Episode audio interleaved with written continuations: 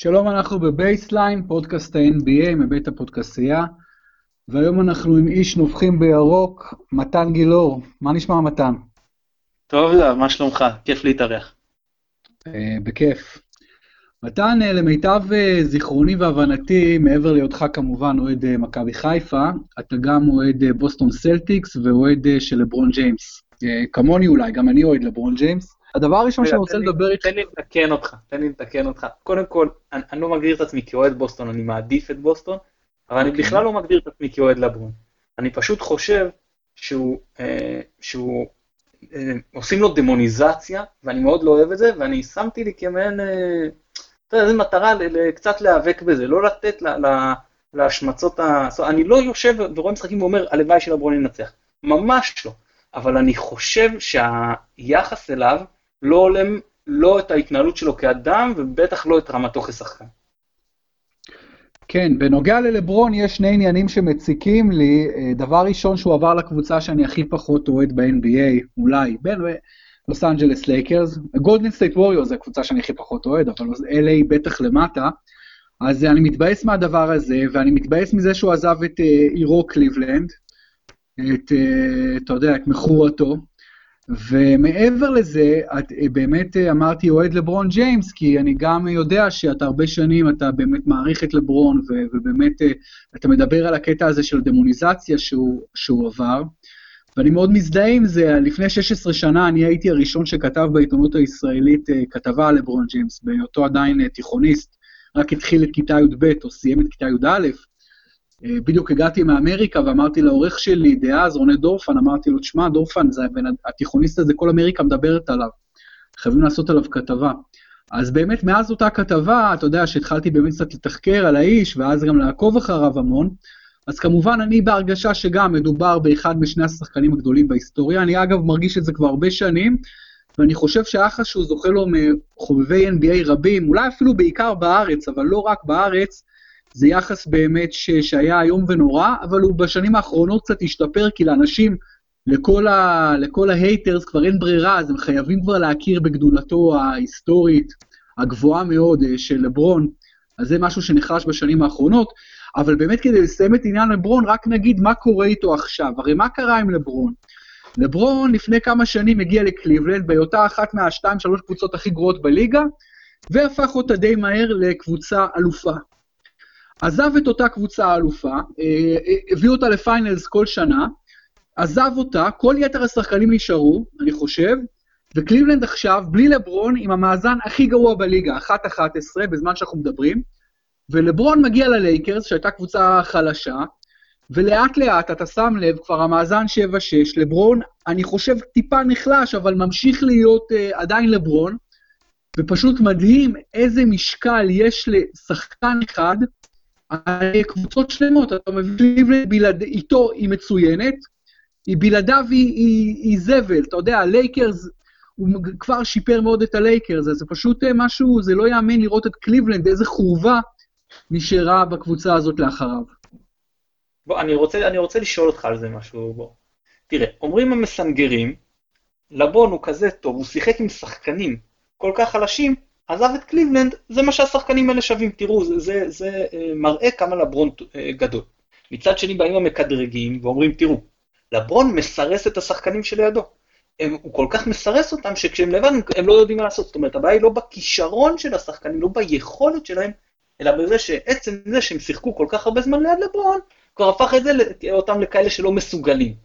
זה, זה גישה, ויש את הגישה השלישית שהיא גישת ביניים, שאומרת, תראו, זה לא שהשחקנים היו לא מספיק טובים, או, ולברון הצליח למרות זאת, או שלברון סירס אותם. פשוט יש שחקן שהוא השיטה, הוא, עד, הוא כן מצוין, וזה טוב לבנות סביבו שיטה, זה מצליח, אבל השחקנים שבונים סביבו מסתמכים על זה, שיש לו איזשהו סט יכולות, שאיתם ביחד, שמתאימים לו, אפשר למנף את זה מאוד גבוה. אבל פעם שהוצאת אותו, כבר נשארת עם שחקנים שיכול להיות להם יכולות גבוהות, אבל הם לא מסתדרים אחד עם השני, כאילו כל העניין של הסינרגיה, כבר הולך לאיבוד ברגע שאתה מוציא את הבן אדם שעליו מבוססת השיטה, שבשבילה אספת את אותם שחקנים. מה, מה לדעת, איזה מהשלוש גישות האלה אתה הכי מתחבר אליה? אני חושב שאתה לוקח את זה לרמת מורכבות קצת, אולי קצת אתה... אתה, אתה יורד לרזולוציות גבוהות, אתה יודע, זה כאילו לרמת מורכבות גבוהה מדי, ואני אנסה להסביר מה, מה אני אומר.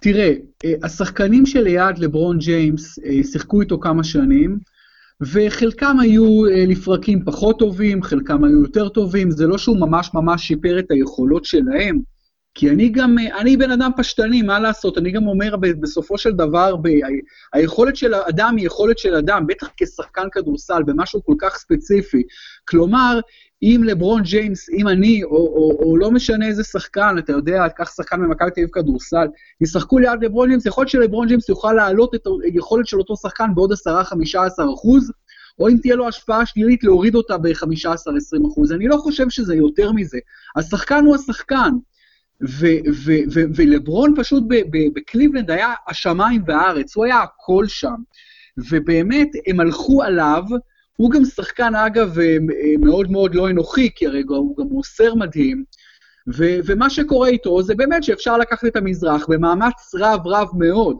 ולא כפייבוריטית אפילו, ולוקחת את המזרח, ואז להפסיד נגד גולדן סטייט. בלעדיו, השחקנים האלה שווים מה שהם שווים, קווין לב שווה משהו שווה, ג'יה סמית שווה משהו שווה, קורבר, ווד, הוד, סליחה, כל השחקנים שיש שם, טריסטן טומפסון, ואנחנו רואים מה זה בלעדיו, כלומר, אם, אם אפילו לשיטתך, מתן, או לא לשיטתך, אתה מייצג איזה שאתה אומר איזה עמדה שאנשים נוקטים בה, אבל נגיד לברון היה הגורם המעקר והמסרס, אז אוקיי, לברון עזב עכשיו, הוא כבר לא שם, כולם צריכים להשתחרר, הרי יש גם תיאוריית יואינג, שאומרת שברגע שהשחקן הכי טוב עוזב, זה משפר אוטומטית היכולת של האחרים, והקבוצה יותר טובה ממה שחושבים.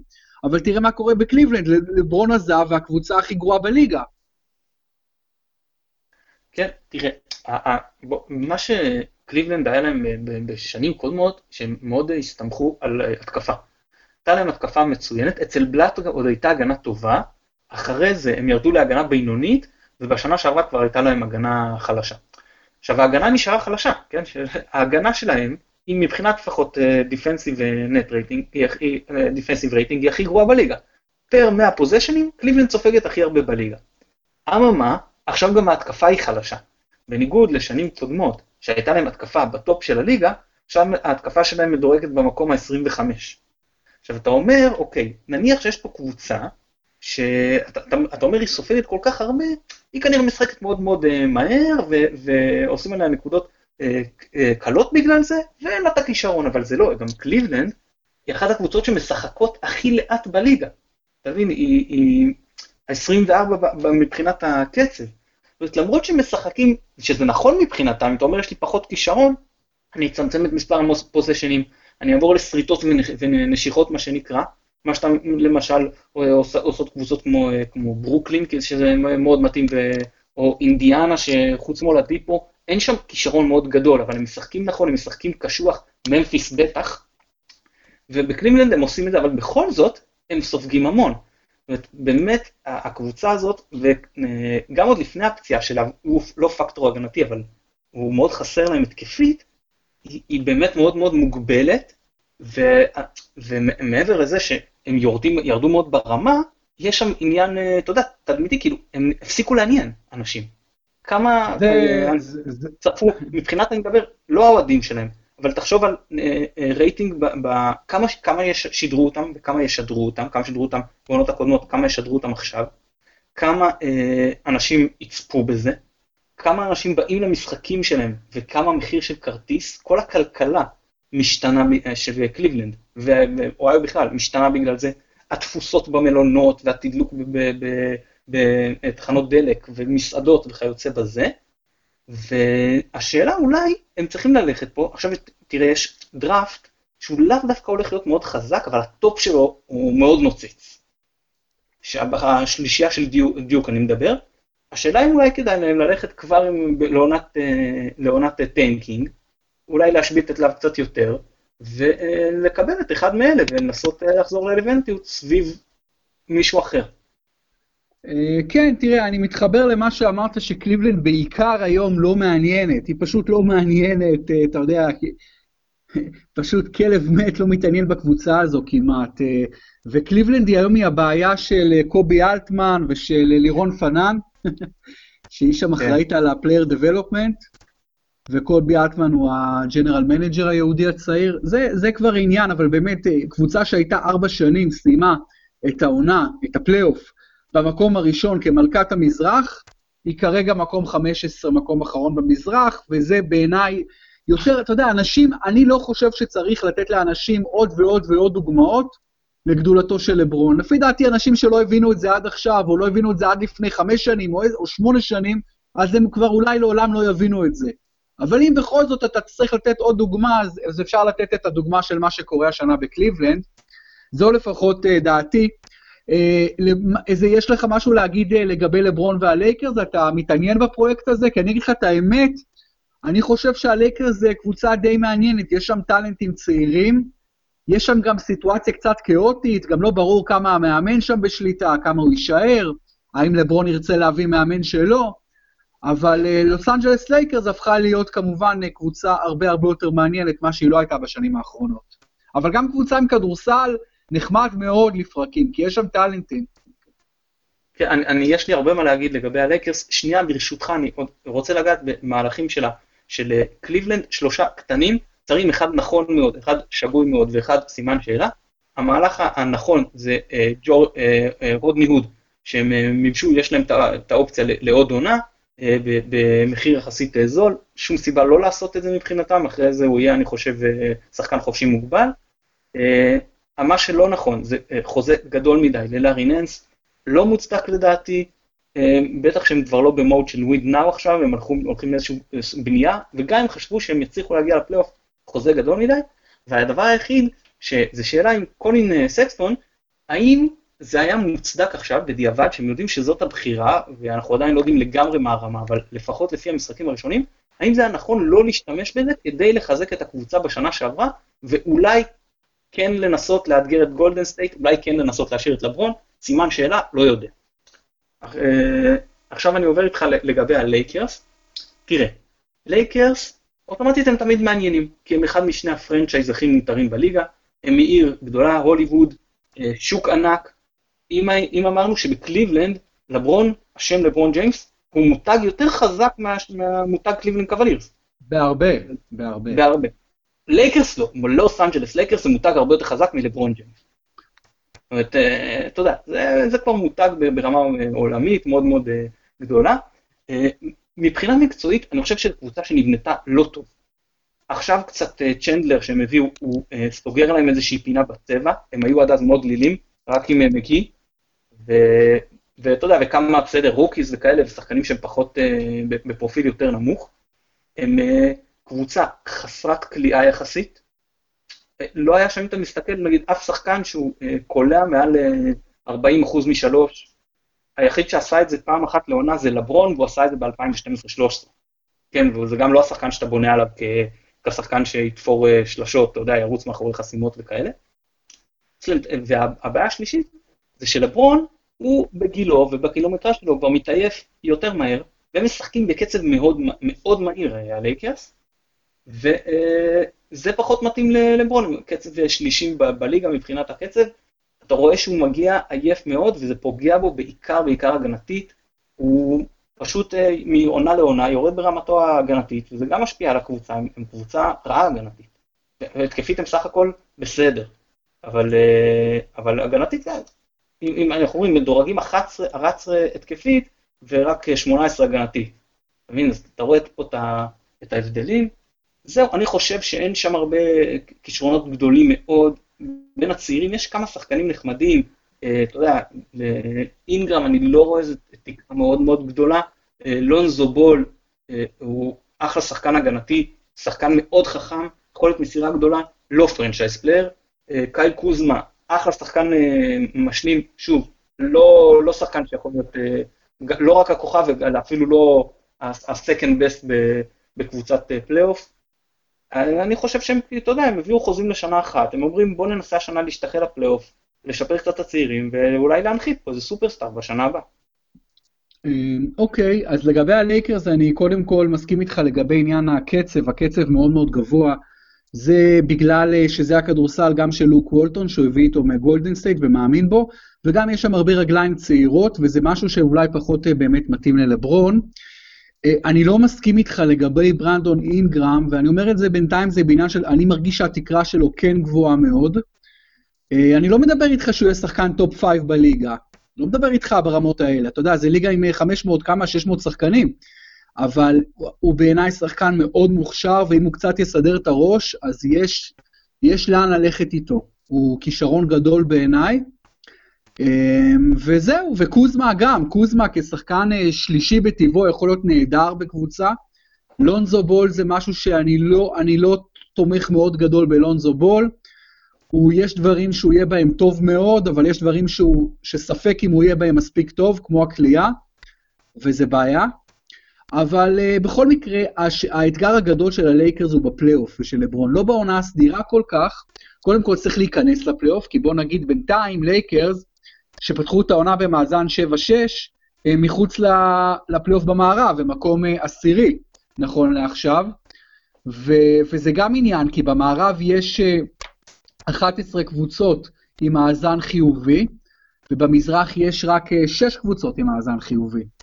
אז יש, יש אולי עדיין הבדלים באיכות בין ה... יש, אין ספק בכלל שיש הבדלים בין המערב למזרח, בטח בעומק האיכות, וזה לא טיול בפארק ללייקרס, אבל זה לגבי הלייקרס, קבוצה, בוא נדבר קצת, אמרנו בהתחלה שאתה גם קצת בעד בוסטון, עוד קבוצה שאני לא בעדה, ואני נהנה לראות את בוסטון מתקשה, מאזן שבע שש, תראה קצת חבל, ג'יילן בראון, שחקן שאני אוהב, וחשבתי שהוא ימשיך לפרוץ, הוא מאוד נעצר השנה, וקיירי אירווינג, לא יודע איך הוא חזר בדיוק מהפציעה, ומה קורה שם, אבל אני חושב שפתיחת העונה הזו של בוסטון שבע שש, במקום שישי בינתיים, זה בהחלט משהו שמפתיע לרעה, זה לא משהו שרבים צפו. תראה, אני אתחיל דווקא עם קיירי, אז uh, הוא פתח לא טוב, יש שיפור. סך הכל הוא מייצר נקודות בצורה די יעילה, אפילו יעילה, ו- והוא פשוט נפח יותר קטן. Uh, הוא זורק פחות פשוט, ומשחק יחסית כמות לא גדולה של דקות, קצת פחות מ-שלושים ושלוש דקות. הוא עדיין בעי, שחקן בעייתי הגנתי, אבל uh, הוא, הוא מוסר יחסית הרבה אסיסטים, הוא עושה את זה, הוא לא מאבד הרבה יחסית לכמות האסיסטים שהוא מוסר. יש שם בעיה שקיירי uh, הוא כאילו לא השיטה של uh, סטיבנס. הוא אוהב בידודים, הוא שחקן בידודים מהטובים בליגה, אם לא הטוב שבהם, וזה פחות כאילו מתאים לשאר השחקנים.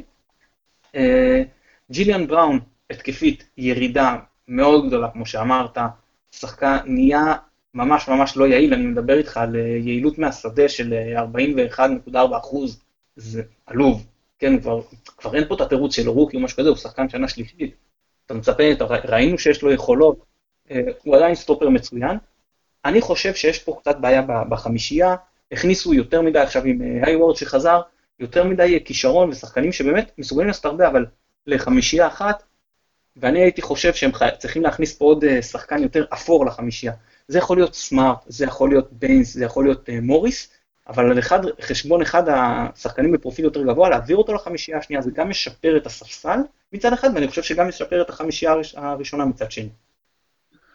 כן, באמת שבוע שעבר פה עם ניצן פלד, כבר התחלנו לדבר על הבעיות של בוסטון, וניצן דיבר על חוסר היררכיה שיש שם, ותראה, מה שאתה אומר על קיירי, אני מסכים, אבל שנה שעברה, זו הייתה הקבוצה של קיירי, והייתה לא עונה נפלאה, ולקבוצה עונה נפלאה, למרות שבאמת האוריינטציה שלו יותר של בידודים, והוא לא שחקן ברד סטיבנסי מובהק, אבל הוא נתן עונה מדהימה, הוא נתן כמעט עונת אם וי פי, אז קיירי צריך להיות יותר טוב, ולזרוק יותר, ולהיות יותר כוכב על, כפי, ש, כפי ש, שהוא צריך להיות, זה, זה השחקן, הוא כוכב על, אבל גורדון היוורד, אנחנו לא יודע, נדע לעולם, כנראה, אתה יודע עד כמה טוב הוא יכול להיות בבוסטון, כי אני לא חושב שהשחקן הזה מהפציעה יחזור להיות השחקן שהוא היה לפני הפציעה, ו- וזהו, זה הסיפור של בוסטון בינתיים, הקבוצה שהפסידה לה במשחק האחרון, דווקא במשחק די צמוד, מאה תשעים וארבע, פורטלנד טרייל בלייזרס, עם מאזן עשר שלוש, ומתי אני רוצה לדבר קצת על פורטלנד, כי זו קבוצה שאני מאוד מאוד אוהב, אני מאוד בעדה,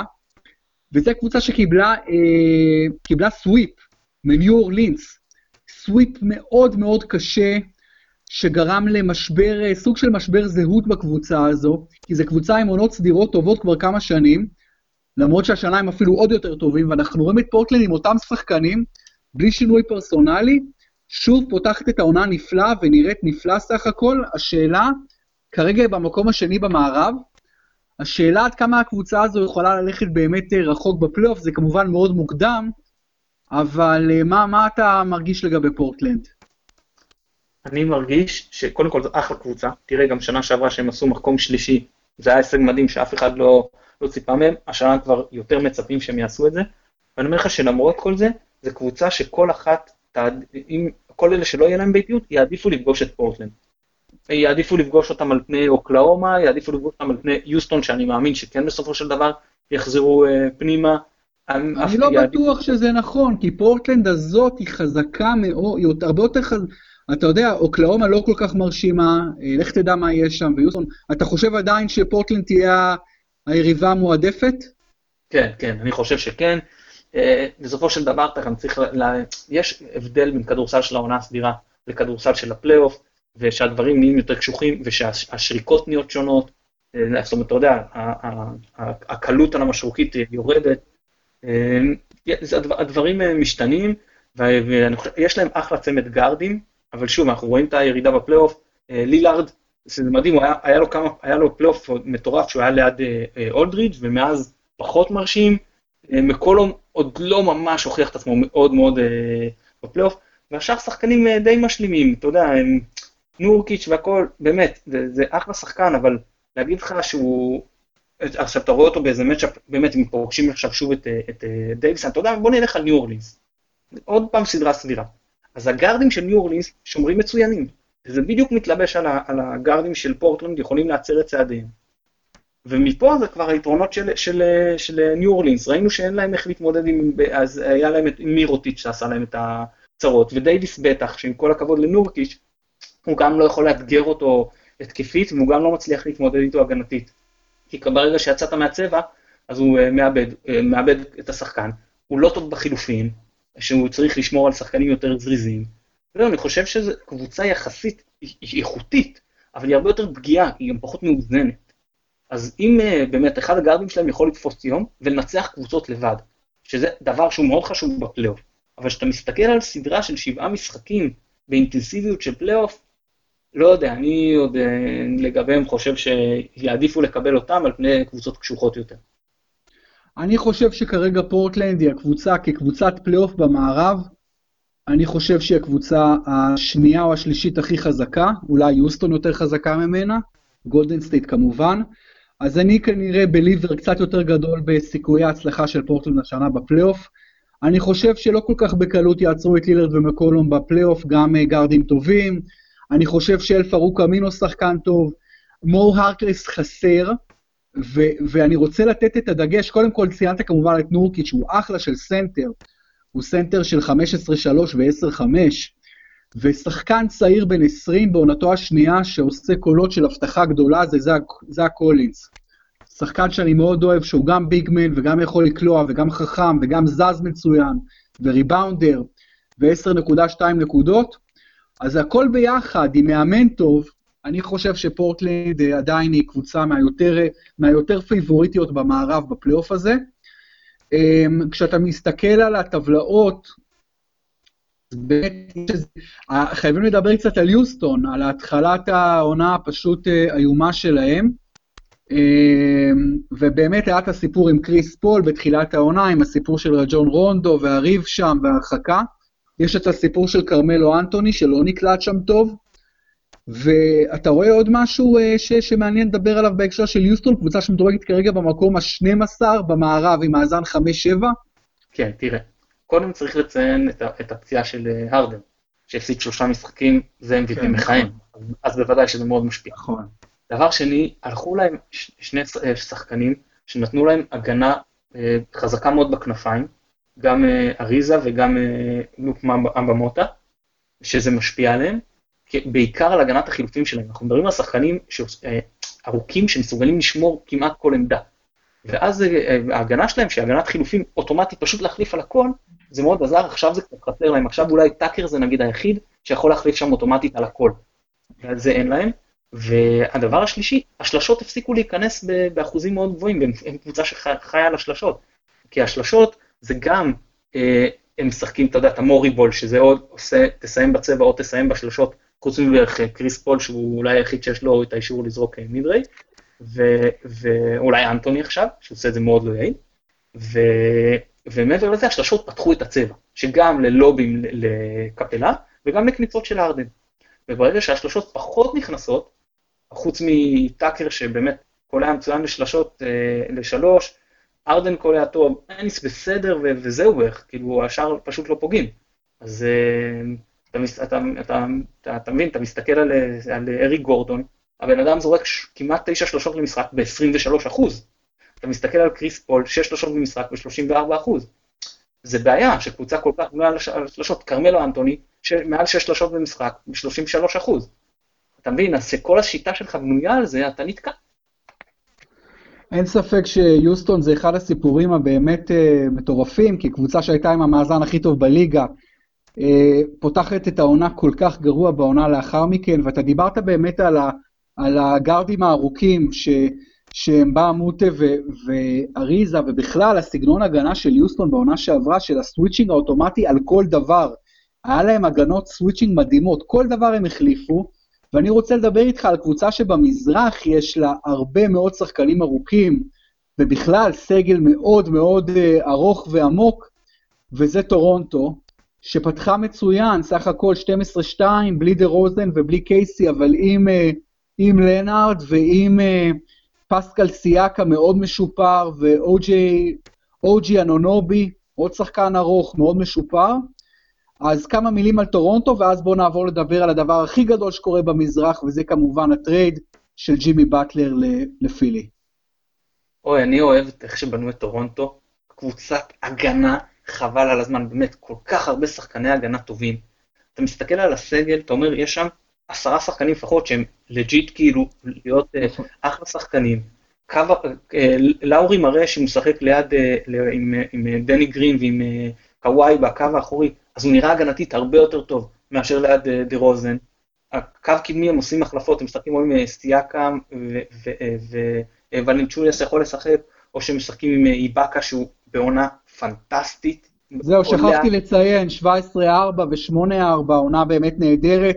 אחרי תקופה, אחרי משבר די ממושך, הוא פתאום לגמרי לגמרי חזר לימיו באוקלאומה סיטי, ואפילו מאהב, באמת נותן עונה פנטסטית בינתיים. נכון, הם כולם, הם קולים שם בצורה יעילה, הם משחקים כדורסל נכון. יש פה את השאלה קצת לגבי הבריאות של קוואי, שראינו שהוא לא משחק את ה-back to back. אם זה רק זה סיפור של מנוחות ב-back to back, אז אין בעיה. אם זה, זה גם כבר דברים שעלולים לפגוע בו, ויש איזשהו חשש, אז אתה יודע, זה, זה מתחיל קצת... יש פה שאלות, בעיקר שחקן שחוזר אחרי עונה שהוא ישב, ישב כמעט כולה בחוץ, אבל סך הכל קבוצה עמוקה, הגנה מצוינת, זה לא היה לי שאלה שהם יהיו הגנה מצוינת, אני תמיד חששתי מההתקפה שלהם, אז חוץ מהמשחק האחרון שבאמת הם זרקו לבנים שם, והם די הובסו על ידי ניו אורלינס, ועוד אצלם בבית, חוץ מזה ההתקפה די מתקתקת, והם סך הכל נראים מצוין, אתה יודע, זה מוקדם בעונה וקשה להתנבר, ראינו הרבה פעמים שקבוצות פותחות טוב, ואתה לא יודע מה יהיה עכשיו באפריל-מאי, אבל כמו שהם נראים עכשיו, אז כאילו, הם מילווקי בוסטון, ואולי פילדלפיה עכשיו, היא באמת הולך להיות לנו חצי גמר וגמר מזרח, מעניינים בצורה בלתי רגיל. כן, ולפני שנעבור לפילי, אני רק שוב אתן מילה על שחקן שגם דיברתי עליו שבוע שעבר עם ניצן, אבל שחקן שבאמת מבחינתי, הוא באמת התגלית הכי מרשימה, השחקן שהכי כיף לי לראות אותו היום, זה פסקל סייקה, שהכפיל את כמות הנקודות מהעונה שעברה, עלה מ-שבע שלוש ל-ארבע עשרה, אחוזים שלו מהשדה מתן, שישים ושלוש נקודה שבע אחוז, אני צריך לבדוק איפה זה ממוקם בליגה, שחקן שמשחק גם הרבה בחוץ, אתה יודע, שחקן רב גוני כזה, שישים ושלוש נקודה שבע אחוז מהשדה, כמעט שמונים אחוז מהקו, ו-שש נקודה ארבע ריבאונד, תשמע, הוא לא בחור כזה צעיר, הוא בן עשרים וארבע, בחור קמרוני בעונתו השלישית, אבל שימו לב לפסקל סייקם, כי זה פשוט חוויה לראות את, ה- את הכדורסלן הזה, פשוט שחקן ששחק כדורסל כל כך יפה, נכון, והוא בדיוק בשלב הזה של הפריצה, כל כך uh, מרגשת, אז, uh, אז זה מה שיש לי להגיד על סייקם, ש-ואוג'י אנונובי זה סוג של פסקל סייקם קצת לעניים, גם שחקן, אחלה שחקן. בואו נעבור לפילדלפיה, מה הולך להיות שם עם ג'ימי באטלר? וואו, טוב, תראה. אני לא, אני, זה נראה שהוא, ככה אני מסתכל עליו ואני אומר, וואלה, השחקן לא כזה מתאים לאיך שהם משחקים היום. כי מה שחסר להם היום, לא חסר להם עוד שחקן שיחזיק בכדור, ועוד שחקן שייצור לעצמו, זה יש מספיק. מה שחסר להם זה מה שקצת נתנו להם סאריץ' וקובינגטון שעברו, ו- ורידיק שאולי עכשיו יחזור לחמישייה, זה שחקנים שיהיו, אתה יודע, פרי אנד די כזה, שיתנו את השלשות, שיתנו הגנה, שיתנו תנועה בלי כדור, שיחצמו, שירוצו להגנה, ובטלר, לפחות בגישה שהוא נתן במינסוטה, ממש ממש לא הדברים האלה, אם הוא יחזור להיות בטלר, גם של העונה שעברה, לא כולל הפציעה, וגם של שיקגו, אז ברור שהוא שחקן בפרופיל הרבה הרבה יותר גבוה ממה שהם העבירו. אבל זה קצת מהופך את הקבוצה לטיפה לא מאוזנת, ואנחנו גם צריכים לראות איך הוא יהיה עם הסיפור של הגישה שלו. מה כן הם יכולים לעשות? וזה להפסיק להתעקש על פול. יכול להיות שהוא שחקן מצוין, לא ראינו אותו מספיק, הוא בעונת, לקרוא לזה שחקן עונה שנייה אחרי שהוא בקושי שיחק עונה שעברה, זה קצת מצחיק, אבל הוא כולה משחק עוד את המשחקים הראשונים שלו בליגה, ונראה כרגע שהוא הרבה יותר מתאים בחמישייה השנייה. כי לשח... מה, מה הוא נותן לך בעצם בחמישייה הראשונה? את הנפיצות הזאת ש... של לתקוף את הטבעת, שבלב הכי סימונס, כל מה שהוא מסוגל לעשות זה לתקוף את הטבעת, כי גם מחצי מרחק הוא לא קולע, אז הוא לא קולע, הוא בקושי זורק מ... מ... מרחוק, שלשות הוא לא זורק בכלל, כן? ב... מאז שהוא התחיל לשחק, בתחילת מה שעברה, הוא לא זרק אף שלשה, שלשות התאבדות כאלה, אז לא, אני לא סופר את זה, הוא לא זרק אפילו שלשה אחת אמיתית. הם צריכים עוד קלעים, צריכים מישהו שיפתח להם את הצבע. אמביד, עם כל הכבוד, הוא זורק, אבל הוא לא קולע שלשות טוב מאוד. וזה גם קל לצופף עליו, והוא באמת שחקן שאני תופס ממנו טופ עשר בליגה, אני חושב שהוא סנטר שיכול להתפתח פה, אם הבריאות שלו תהיה בסדר, לבאמת משהו ברמה מאוד מאוד גבוהה, היסטורית אפילו. והם פשוט כאילו מתעקשים על פול שהוא תוקע להם את כל החמישייה, יורידו אותו לחמישייה השנייה, יצרפו את רידיק, נפתחו קצת, הלכו להם גם מביאה סובה ובלינדי, זאת אומרת, כל הכלייה שלהם מבחוץ, עכשיו עם קובינגטון ושריץ, די הלכה להם, כל מה שנשאר זה רידיק. אז אה, הם יצטרכו לעשות גם מהלכים, ב, ב, אתה יודע, בחורף, עם הטריילים, לא תהיה להם ברירה, להישאר ככה, יאכלו אותם בפלייאוף, כמו שאני רואה את זה, זאת אומרת, חצי, חצי גמר הם יגיעו, כי מקום רביעים יעשו את זה, אתה יודע מה, אני אפילו לא בטוח, אפילו שאינדיאנה הצליחו לגבור עליהם שם, אבל מעבר לזה, ככה, הם לא יגיעו. כישרון, יש הרבה, צריך משהו באיזון, בחילון איזה טיונינג, שהוא שחקן משלים שיפתח אותם. קודם כל אני חושב שהם יעשו עוד עסקאות, אין ספק שהייתה פה עסקה מאוד דרמטית, מאוד היי פרופייל, של הג'נרל מנג'ר הצעיר והמתחיל, אלטון ברנד. הוא עשה פה מהלך גדול, אני לא אומר עוד מהלך טוב או לא טוב, אני מרגיש שזה מהלך טוב, כיוון שאנחנו די ידענו לאן פילי הולכת ביחד עם קובינגטון וסאריץ', והם פתחו את העונה לא טוב, הם סיימו את העונה שעברה עם הפסד קשה מאוד, ארבע אחת, חד צדדי מאוד לבוסטון, אחרי עונה מאוד טובה של פילי, ואני חושב שאחרי שהם ראו איך פתיחת העונה הזו נראית, אז אלטון ברנד הבין שהוא חייב לעשות מהלך, ואתה יודע, מהלכים הם מסוכנים, יש בהם, אתה יודע, ריוורד ויש בהם ריסק, וג'ימי באטלר לפי דעתי זה, זה כן מהלך נכון, כיוון שג'ימי באטלר הוא שחקן כדורסל מצוין, זה דבר ראשון, הוא שחקן של כמעט עשרים ושתיים עשרים ושלוש נקודות, חמישה ריבאונדים, חמישה אסיסטים והגנה מצוינת, אין הרבה שחקנים כאלה בליגה, הוא שחקן טוב מאוד. ג'ימי באטלר גם יש לו את, ה, את הטירוף הזה, הוא כל הזמן משחק בתודה, ב-מאתיים קמ"ש. מצד שני, הבן אדם לא ממש מאוזן בראש, ההתנהגות שלו היא לא תמיד התנהגות למופת, הוא מתנהג לא יפה לפעמים לשחק, אם הוא מרגיש שחברים לקבוצה לא נותנים את מה שהם צריכים לתת, מה שהוא נותן, או שהם לא מספיק טובים, אז הוא קצת מתאמר בהם, ובסך הכל הניסוי שלו במינסוטה, למרות שהוא שיחק אחלה, לא, לא הצליח, והוא בהחלט, בהחלט קארל אנטוני טאונס וויגינס רק, רק נסוגו כשהיו לצידו, למרות שאני מאשים גם אותם בזה. באמריקה מתייחסים אליהם לא מעט כמילניאלס, מאוד מפונקים, רכים, רכים בראש, רכים, אתה יודע, כלומר האשמה היא, רק ש... היא גם שלהם, לא רק של ג'ימי באטלר, אבל מה שבטוח זה שבאטלר לא הוכיח את יכולותיו כמנהיג.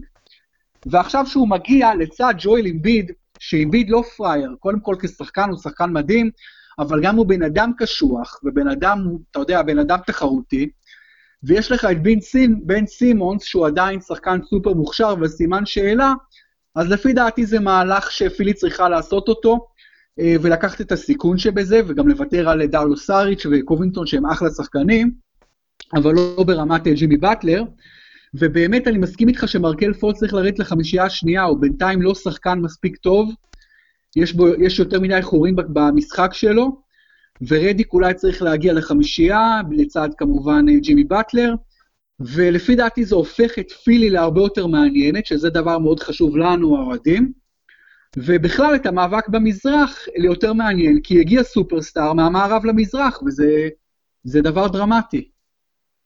שתי, עוד שתי שאלות ש, שצריך להתייחס אליהן, זה אחד, מה הסיכוי שלהם להשאיר את בטלר, כי הוא מסיים חוזה, ובכמה, כי יש להם מקום לתת לו הרבה כסף, שלהם הם רוצים... בדיוק, האינטרס שלו יהיה לחתום שם, האינטרס הכלכלי, הם יכולים להציע לו לפי דעתי מאה תשעים לחמש או לארבע שנים, והיריבות, מה... יש הפרש מאוד גדול כאילו, כלומר, כלכלית יש להם לחתום, לחתום בפילי.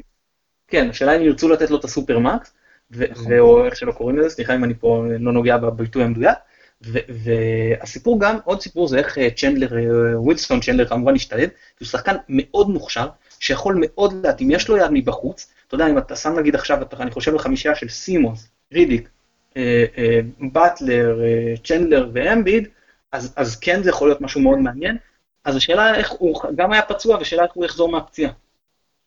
ווילסון צ'נדלר גם שחקן שאני אוהב, אני מסכים איתך, הוא שחקן עם יד טובה, מעניין איך הוא יחזור, ובסך הכל פילי כרגע במקום השלישי במזרח, מאזן תשע שש, מפגרת די בהרבה אחרי מילווקי וטורונטו, שתיהן עם עשר שלוש ו-שתים עשרה שתיים בהתאמה, ואני מקווה שיהיה לנו מזרח מעניין, מתן עם בוסטון, ואתה יודע, התחתית, התחתית פשוט עמוקה מדי, אתה יודע, יותר מדי קבוצות לא טובות במזרח, ולכן בסופו של דבר המערב כנראה יותר, יהיה יותר מעניין, עם דנבר והקליפרס ואוקלאומה סיטי וסן אנטוניו, סקרמנטו קצת משופרת, יוטה, ניו אורלינס, יוסטון, אינסוף.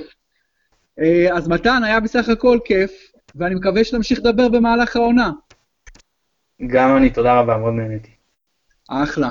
אז תודה למתן גילור שהיה איתנו בבייסליין, תקשיבו לפודקאסט שלו, נופחים בירוק על מכבי חיפה, גם שם תמיד יש דרמות, תמיד מעניין, לא מעט תהפוכות, ותמשיכו להיות איתנו במשך העונה, וכמובן בכל יתר הפודקאסטים בבית הפודקאסטייה, פרמיירה על הפרמייר ליג, תינוקות בזבי על מנצ'סטר יונייטד, כאמור נופחים בירוק מכבי חיפה, מכבי בול, מכבי תל אביב, עולים לרשת טניס, ואני מקווה שלא שכחתי אף אחד.